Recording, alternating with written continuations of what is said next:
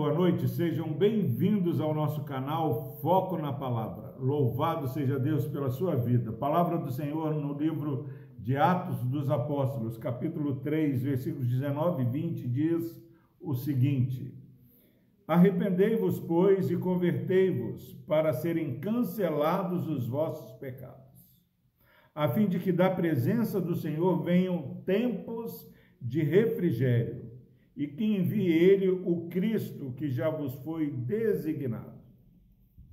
Graças a Deus pela sua preciosa palavra.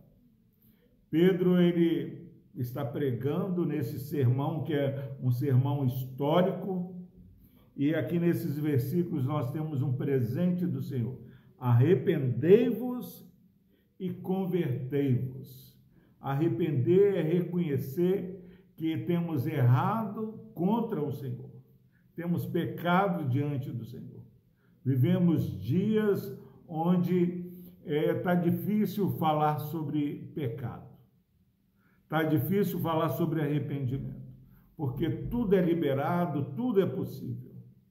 Mas sem que nós é, é, tomamos conta, uma vida que não se arrepende, que não se converte, é, não tem o perdão dos pecados. E meu irmão, minha irmã, quando nós não confessamos, não nos arrependemos, não somos perdoados pelo Senhor, lá no fundo nós sabemos que estamos mal diante do Senhor. Às vezes nós nos armamos, colocamos a melhor roupa, vamos para shopping, vamos para praias, vamos para festas, mas quando voltamos para dentro de casa há um vazio, há uma falta de paz, falta de alegria, há uma amargura, há um sofrer que lá no fundo é, nós bem sabemos que não estamos bem com Deus, não estamos em paz com o Senhor. E aqui Pedro, ele dá o caminho nesse discurso. Essa mensagem poderosa, ele fala: arrependei-vos. Ele diz: convertei-vos, mude de vida, mude de propósito, deixe de ser um pecador contumaz, deixe de andar em desobediência, em rebeldia. Tenha paz com Deus, tenha paz com o próximo e ele diz que quando nós fizermos isso, a fim de que da presença do Senhor venham tempos de refrigério. Nós queremos desafiar você, meu irmão, minha irmã, meu amigo ouvinte, a focados na palavra do Senhor, experimentar é, da parte do Senhor tempos de refrigério. Às vezes nós estamos com problema com A, com B, e, e, e aquele que é o Senhor dos Senhores, o juiz de vivos e mortos. Já pensou se você também estiver mal? Venham tempos de refrigério.